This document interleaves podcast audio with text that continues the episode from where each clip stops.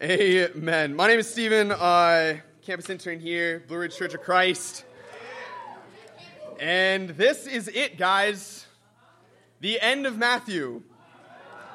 We've been doing this for years, and it's finally come to this moment right here. Uh, go ahead and preemptively turn your Bibles over to Matthew 28. All right? Literally, there, there's nowhere else to go. There's only like five sentences left in Matthew. And we've literally been we've been going through Matthew as a church for almost you know for like two or three years now, uh, which gives you a sense of how long the the ministry of Jesus actually was because it was about the same amount of time. So we've almost been doing this in like a uh, like you know how you know the, the show 24 how every episode was filmed in like you know real time it was an hour of real time into an hour of show that's almost what we've done here uh, it's like every week is like actually corresponded with a week in the life of Jesus. Uh, but this is it. This is the end. This is the culmination of everything that's happened here. And we've looked back, you know, we've seen Jesus, we've seen him from birth, we've seen him preach the word, we've seen him uh, die and now resurrect. And we approach this moment here at the end of Matthew, and actually things aren't quite as stable in this narrative as I think we would have hoped.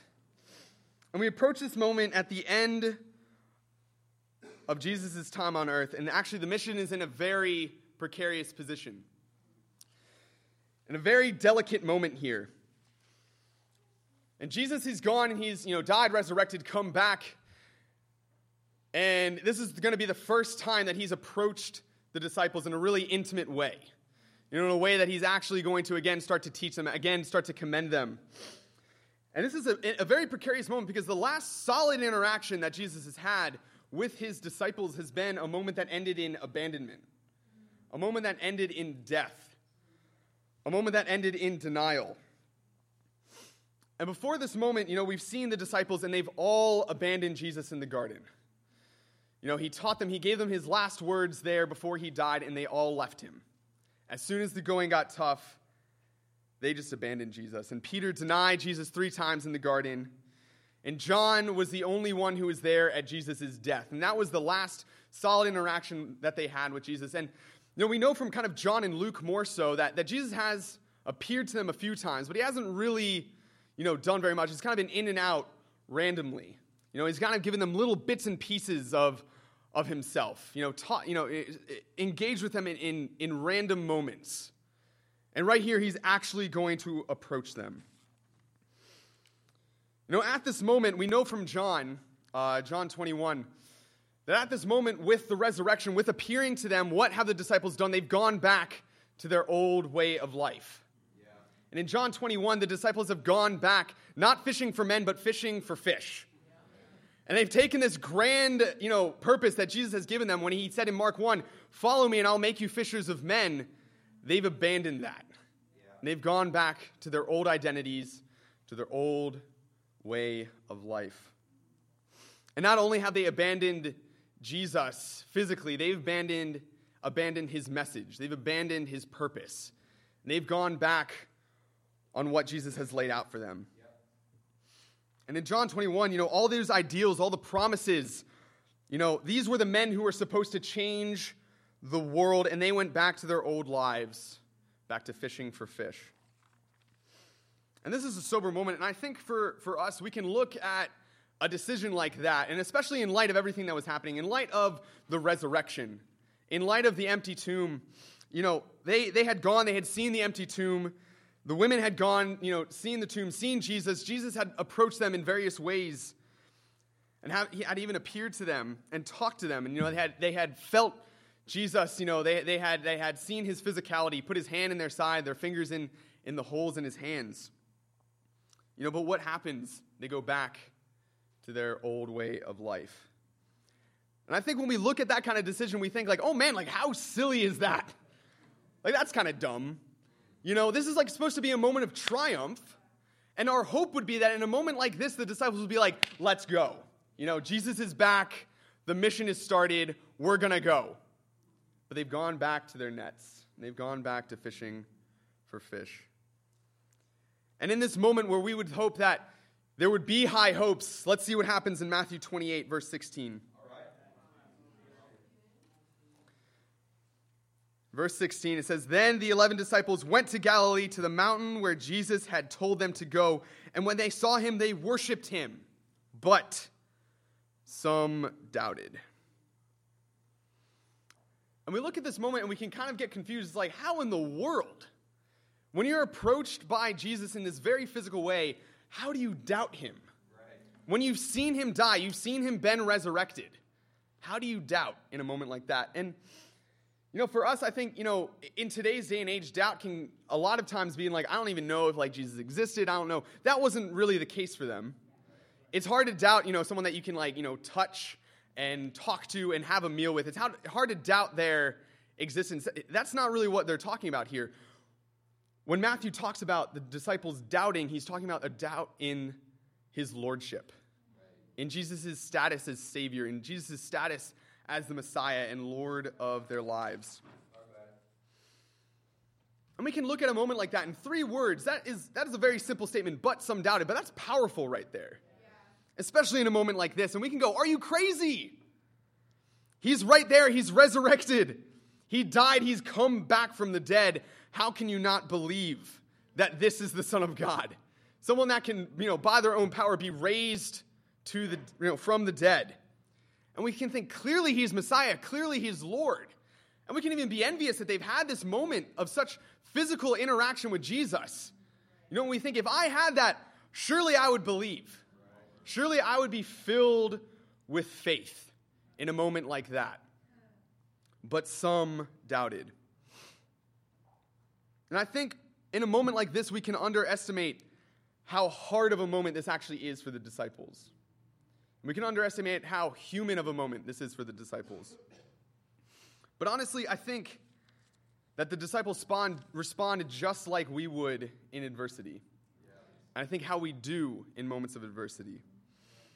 And I think it's important to see that because the disciples were humans. And I think, you know, we can put them on a pedestal. But this moment right here is how we are. But that being said, you know, we're going to look at the example that they set after this moment and then be able to engage with this in a human way as well and say, okay, if this is how I respond in moments like these, I can respond and rise to a challenge that Jesus gave me, just like the disciples did. No, I think the, that the disciples had put so much hope in Jesus, and they were finally vulnerable enough to be in a place where they said, hey, this is the Messiah. And I think we, we underestimate a moment like that where Peter says, Hey, you are the Christ. And that would have been a moment of intense vulnerability to put your hope in something that impossible, to put our faith in something that impossible. Like your heart would have just been bared right out there, fresh for the breaking. And they put so much hope in Jesus. And when they had finally put all their hope in Jesus, what happened? The man that they had all this hope for was killed. He was arrested and killed by the very power that they thought he was going to overthrow. And their entire world, this entire conception, and this, this, whole, this whole narrative they had put their faith in came crashing down around them, and their hearts broke. And I think that kind of faith just opens the door wide for faithlessness. And this happens to us all the time, I think. Anytime we go on a limb, it's vulnerable. Anytime we go on a limb in our faith, that's a moment of intense vulnerability. When we go out and we're like, okay, I'm going to evangelize, you know, with 100 people this week or 1,000 people this week, and we go out and we do it, and maybe no one wants to study the Bible. Or we invest in someone, we build uh, a faith in them. You know, we're, we're showing them the scriptures. We think, man, this person's going to make it. And we pray for them, we fast with them, we fight with them, but they fall away. Well, they end up stopping studying the Bible. We're praying for an opportunity, you know, a job, a relationship, what have you, uh, an A in a class, and we're praying and we're fasting and we're, we're putting our faith in this, you know, in this moment in God's providence, but it doesn't come through right then and there. And we lose faith. And when we're painfully disappointed, I think it's so easy to lose faith, even in the face of clear scripture and truth. You know, when the promise is that there is a harvest that is plentiful, but the workers are few. When the promise is that God's will is going to be done above our own. You know, when there is a promise that there are people who are going to make it and will stay faithful, that there is a fourth type of soil that produces a fruit. We lose faith in that in the face of disappointment, even when the truth is so clear in front of us. And I think in a moment like this, the disciples were, were faithless and they doubted because they didn't want their hearts broken again. And they didn't believe in themselves and they didn't want to be vulnerable again because of the intense pain that they had. And so Jesus comes to this moment and he looks at these men. And what are they? Now, these are men that are full of fear and full of doubt. Men who have abandoned Jesus. Men who don't even know if they believe in Jesus, don't even know if they believe in themselves. That's the 11 men that Jesus is looking at. These are the 11 men that are supposed to carry on the mission after he leaves. And what does Jesus do in this moment? Matthew 28, verse 18. Then Jesus came to them and said, All authority in heaven and on earth has been given to me. Therefore, go and make disciples of all nations, baptizing them in the name of the Father and of the Son and of the Holy Spirit, and teaching them to obey everything I've commanded you. And surely I am with you always to the very end of the age. What does Jesus do at this moment when the mission stands on a knife's edge? When the people who are supposed to carry out the mission are doubtful? Jesus empowers them. And he looks at what we would see as such a, a, delicate and even hopeless situation. You know, a moment where the disciples are wavering, a moment when I think in our discipling of others, we kind of pull back and we go into crisis management, management mode and we say, hey, like, you need to figure this out and then you'll be able to do this. What does Jesus do? He gives them a charge. Right. And what does Jesus do? He looks upon men without faith for him and themselves and he has faith for them. And he trusts them even when they don't trust themselves. And he loves them enough to give them a charge, even when all they've demonstrated is faithlessness and betrayal. And he loves them enough to give them a chance. And I think this moment is perfectly encapsulated in uh, how, how Jesus interacts with John. Go ahead, or, or with Peter. Sorry, go ahead and turn over to John 21.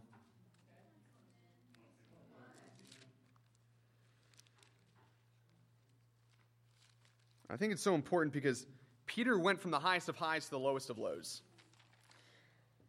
And he went from promising Jesus the night before he was arrested. Peter said, I will die at your side. Like there's nothing that can happen that will separate me from you. And that very night, he abandoned Jesus. And that very night, he. Uh, he denied Jesus and his association with him to a servant girl. He denied a man that he claimed was the Messiah as soon as things got tough. And I think for Peter, he would have seen so clearly the inadequacy of his faith. He would have seen so clearly his failure. And honestly, if I was Peter, I'd be so full of self doubt in a moment like that. Because if I had been so confident in my commitment to Christ, and then as soon as things got tough, I just ran away, I wouldn't trust myself anymore. I'd be like, man, like my my emotional judgment doesn't doesn't isn't valid anymore. It doesn't really count in a moment like this. And this is the first intimate interaction that Jesus has with Peter since that moment, you know, when he looked him in the eye and saw him deny him three times. And what does Jesus do in a moment like that?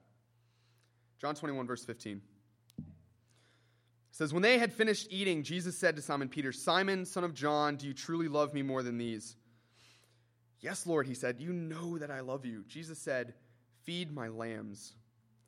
Again, Jesus said, Simon, son of John, do you truly love me? He answered, Yes, Lord, you know that I love you. Jesus said, Take care of my sheep. The third time he said to him, Simon, son of John, do you love me? Peter was hurt because Jesus asked him the third time, Do you love me? He said, Lord, you know all things. You know that I love you. Jesus said, Feed my sheep. I tell you the truth, when you were younger, you dressed yourself and went where you wanted. But when you are old, you will stretch out your hands, and someone else will dress you and lead you where you do not want to go. Jesus said this to indicate the kind of death by which Peter would glorify God. Then he said to him, Follow me. And so, what does Jesus do? Because in this moment, there's nothing that Peter could say which could justify himself. There's nothing that Peter could say which would get Jesus to trust him. Because what Peter has said has proved to be false. And so Jesus approaches him and he decides to trust Peter anyway. And he has confidence in Peter even though he really shouldn't. And when in a moment when us when we would kind of turn our backs on Peter, Jesus approaches him and loves him still and forgives him and reassures him 3 times. He asks Peter if he really loves him 3 times, reflecting his denial of him. And 3 times Peter comes and says, "Yes, Lord, you know." And what does Jesus do? He gives him a charge. He says, Feed my lambs, take care of my sheep, feed my sheep. And then he gives them one final command follow me. Know, echoing those first words that he gave to Peter when he called him out of the boat, he says, Follow me, and I will make you a fisher of men. As if even though all this stuff had gone down, even though Peter had abandoned him, denied him, the command was still the same, the charge was still the same, the love was still the same. You know, with even mistakes that high and costly, Jesus saw past them to what Peter could be. And so, after this moment, what happens to the disciples?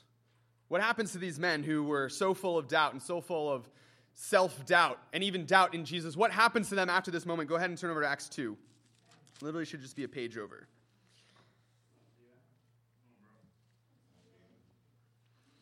And so the disciples go, Jesus ascends He's given them this charge. The Spirit comes. In Acts 2, verse 14, they go at Pentecost, and there are Jews from all around the world there, and the same people who had called for Jesus' death and crucified him days before are in Jerusalem still. In verse 14, then Peter stood up with the eleven, raised his voice, and addressed the crowd Fellow Jews and all of you who live in Jerusalem, let me explain this to you. Listen carefully to what I say. And Peter preaches the word, and go down to verse 36, preaches it boldly. He says, Therefore, let all Israel be assured of this God has made this Jesus, whom you crucified, both Lord and Christ. And Peter gets up in front of the same crowd from which he fled, the same people that killed Jesus for this message, a message that Peter abandoned and ran away from in the face of death and gets up and preaches boldly and preaches in the face of death the message that they killed Jesus for. And a man before who before cowered in fear before a little servant girl at the mere suggestion of association with Jesus, he gets up and preaches boldly. And that's honestly what all the disciples do in Acts. And that's what they continue to do. They rise to that challenge, that charge that Jesus gave them. And they embrace that calling that Jesus gave them to grow and sustain the church in all the known world. And they become so bold and courageous in that that all of them except John die for that message. And they tried to kill John, but somehow failed, like, you know, put him in boiling oil and stuff, and somehow he came alive. Crazy stuff. But each of these men went and before had run away from that message, but then died for it. And so, what's the, the question is, what changed? What's the difference between those men then and after? And I think the answer is the disciples finally understood and saw grace. Before that moment, they doubted and they did not understand it.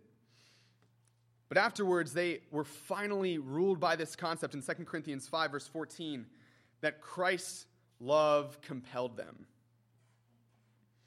And they had received the Holy Spirit, you know, in 2 Timothy 1, they had received, uh, 1 verse 7, you know, the spirit of power and of boldness. But they understood grace, because grace was transformative. And we see that when we look at Peter, you know, the night before Jesus, you know, was arrested. And in that moment, and then afterwards, that grace was transformative. And it completely changed these men. And when Jesus gave them this great commission, these were the men he knew they could be, these Acts 2 men. And that's what he died for, to give them a chance to come back from that. And they finally saw grace clearly, and they saw the depth of their sin. I think they were confronted with their sin in a way that was like very, very physical, very powerful, where they saw their abandonment of Jesus. They saw that their sin put Jesus on the cross in a very physical way. And then they saw the level of Jesus' love and how he died for them and invested in them despite all that he had done, all that they had done. And then they saw that not only did Jesus come back and associate with them and forgive them, but love them enough to then give them a charge.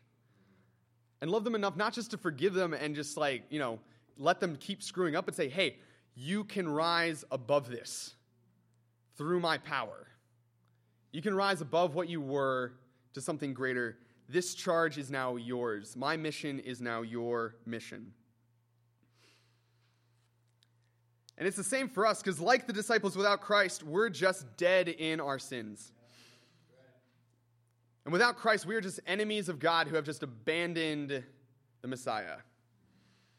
But Jesus loves us enough to see how deep and disgusting our sin is and still die for us, and to still wipe our sins away, and to give us a mission and a purpose. And I think for some of us, you know, this, this mission is the culmination of grace. This mission is like, is such a high expression of that grace that we're given something to fight for, and we're given the mission of Jesus when he's not here to do it himself. But I think for some of us, and I, I know for me at certain times, this mission can seem more like an obligation, more like a burden. You know, we see this as an obligation rather than a gift and an opportunity. And if we do this, we're never going to live up to that ultimate purpose. We're never going to live lives like the disciples in Acts. But do we see it clearly as a gift? You know, I think this, this mission is so important, the culmination of this grace. We have to understand what it means. We have to understand what it entails. Go ahead and turn back to Matthew 28.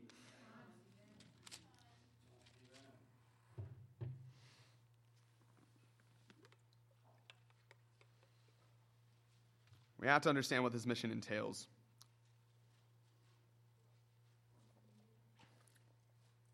I think for, for a lot of us, this, this passage is very familiar.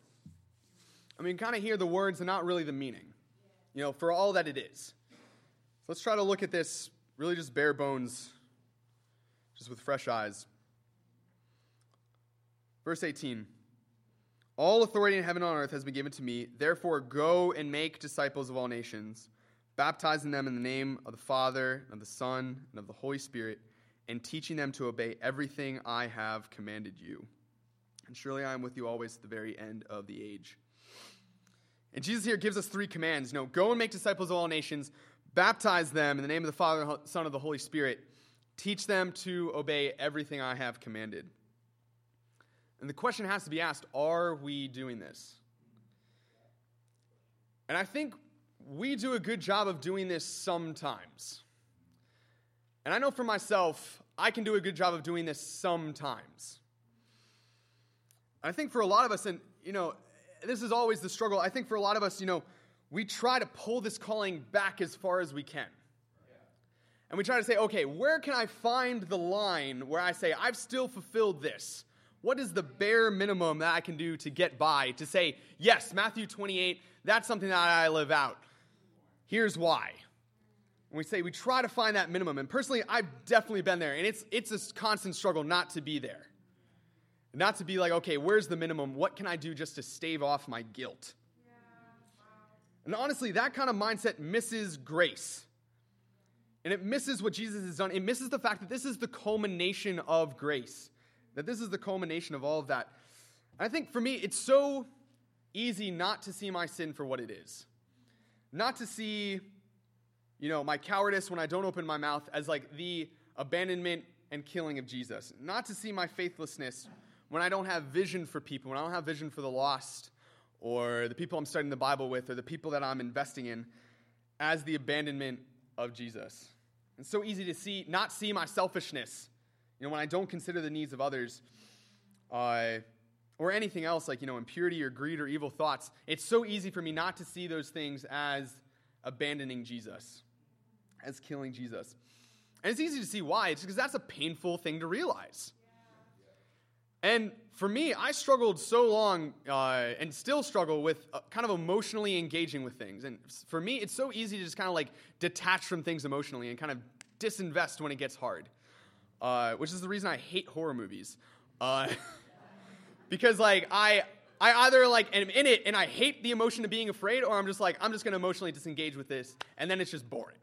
Uh, and I'm just like this is just dumb. Like this monster doesn't make any sense. Anyway that's that's just my nature. It's hard for me to engage with things emotionally, and I can very when things get hard emotionally, I can very easily turn that off. But if we don't engage with that pain, if we don't engage with that emotionally, we're never going to get grace. And if we don't see, like the, disciples, the disciples had to see this, they were confronted with this because Jesus literally came to them, and this was a man they had abandoned, and they had to deal with that. They had to deal with his death because they saw it. We have to choose to do that. We have to choose to open our hearts to that kind of pain. We have to confront Jesus in that way. Because if we don't, this charge means nothing for us. This charge is an obligation. Without that, his forgiveness and this charge will mean nothing. You know, but if we see grace properly, this charge ceases to be a list of just three rules that we try to avoid or cower from in fear, and it becomes a gift. It becomes a higher calling because we have a God that loves us enough to employ, empower, and trust us with his own mission, with his own work. And when we get this on straight, we'll look a lot more like the disciples in Acts 2 and beyond. And I think for one, you know, we're going to be more eager to run away from our sin when we see it as that abandonment, but we're also going to run towards righteousness. We're going to run towards this calling. And I think evangelism will be our way of life. You know, conversion is going to be our purpose, and we're going to be reaching out to everything that like breathes and like moves or even like looks like a human being at, like remotely. Because we're like, oh my goodness, like this gift is amazing. This I'm doing the work of God. You can too. We have a God that loves us enough to give us his work here on earth and work through us with his power. And the question is is this what your life looks like? Are you trying to pull back that line or are you pushing it forward? And if not, why is that? So I think for a lot of us, and in the times when it's not for me, it's because we don't understand this grace and we don't understand this calling as a gift. I think something unique about this church uh, is that we harp on this a lot this idea of evangelism. And I think rightly so, because that is so important to Christ's message. Uh, read the Bible with fresh eyes, and you'll see that like making disciples is something that is a primal calling for a disciple of Christ, anyone that follows. And I think something that kind of that might get forgotten in, in a message like this is the third part of this message where he says, Teach them to obey everything I have commanded. And I think when we look at Matthew 28, we see like, yes, like go out and evangelize the world. And yes, like we need to do that. But I think we can see it as two out of the three things. Go and make disciples, baptize them in the name of the Son, of the Father, of the Holy Spirit. And then kind of a third, like backseat thing, teach them to obey everything I've commanded. And in the book, The Lion Never Sleeps, uh, the writer Mike Taliaferro kind of deals with this and talks about the, just the immensity of that word, everything. And I think we do a good job, again, of teaching people some things. You know, and we have these six Bible studies that we kind of teach everybody. But there's no way that in six hours of talking to somebody, you can have teach them everything that's in this book. Like it's like 1,019 pages. All right, you don't just get through that and say, you can't even read that thing in six hours, much less explain it. But we forget that. And this is the key to the mission. It has to go both ways. We need to have this in entirety because if we're just baptizing people and then we don't continue that process, people are going to struggle. They are going to fall away. And we need both to build the kingdom of God and then sustain it. And the question is is that a priority for you? And I think when we hear that question, the temptation is to be, hmm, like, have I taught somebody everything? But that's actually the wrong question to ask yourself first. The first question you need to ask is, are you being taught everything? And then I think the temptation there is to think, like, well, no, like my discipler is not teaching me everything. No, no. Are you going out and trying to learn everything for yourself? Are you going after training? Are you going after knowing this book in entirety? Are you going after knowing the words of Jesus for yourself? There are plenty of resources out there.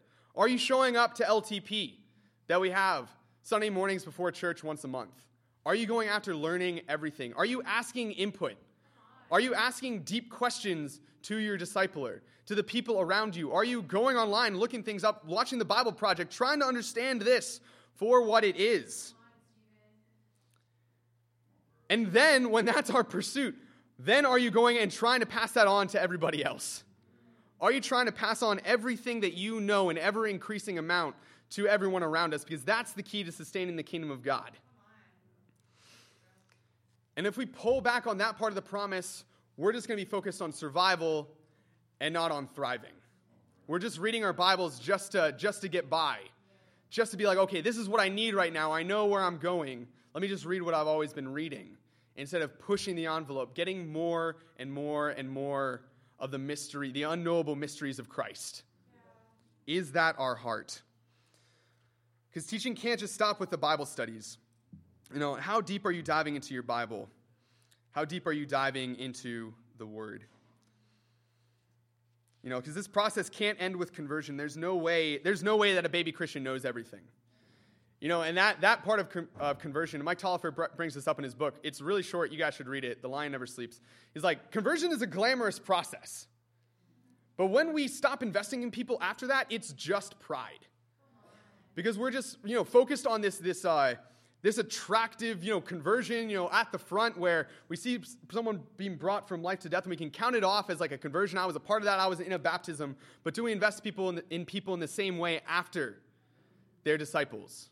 Do we invest in, the same, in people the same way when they've been disciples for years, trying to get growth, trying to push forward? And, church, imagine if this was our focus collectively. You know, imagine if we went after this with energy and tenacity and with boldness, the way that the disciples did in Acts 2. And instead of holding back and pulling the line as far back in these things as possible to the point where we're kind of stretching the definition and trying to like stretch our actions over this immense calling to say, hey, I've filled it, we'll push forward with a full and real understanding and focus on grace.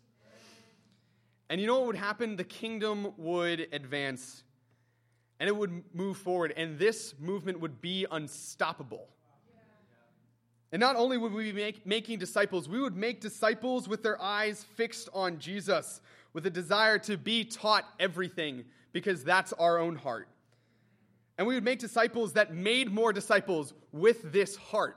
This is the chain, this is the plan for a growing and sustainable kingdom of God. This is Jesus' mission to us, this is his purpose given to us.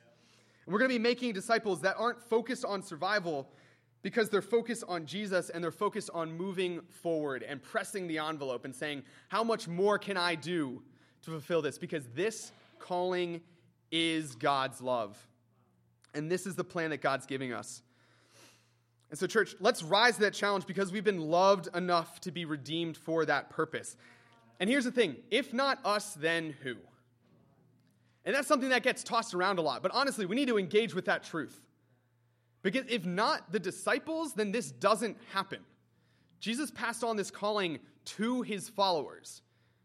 And if we don't act, nothing happens. And not that like we're supposed to do this by ourselves, but like the power of God moves through us. And, you know, we're not adequate to this task, but we have the Holy Spirit that moves through us. But we have a God that's loved us and trusted us enough to give us his work. And Jesus has confidence in us that through the Spirit, the Word, and the encouragement of those around us, we can see, we can succeed in this and be bold enough and be as bold as those 11 men who met Jesus in Matthew 28. But, church, we need to see grace properly. And when we do, the world will change and the kingdom of God will move forward. And so, as we go on to communion here, let's focus on that grace. No, this charge is God's grace to us, that He's not only forgiven us, but given us a mission as well. And that's what Christ died for, to give us His calling. Amen, church. Let's bow our heads and pray for communion.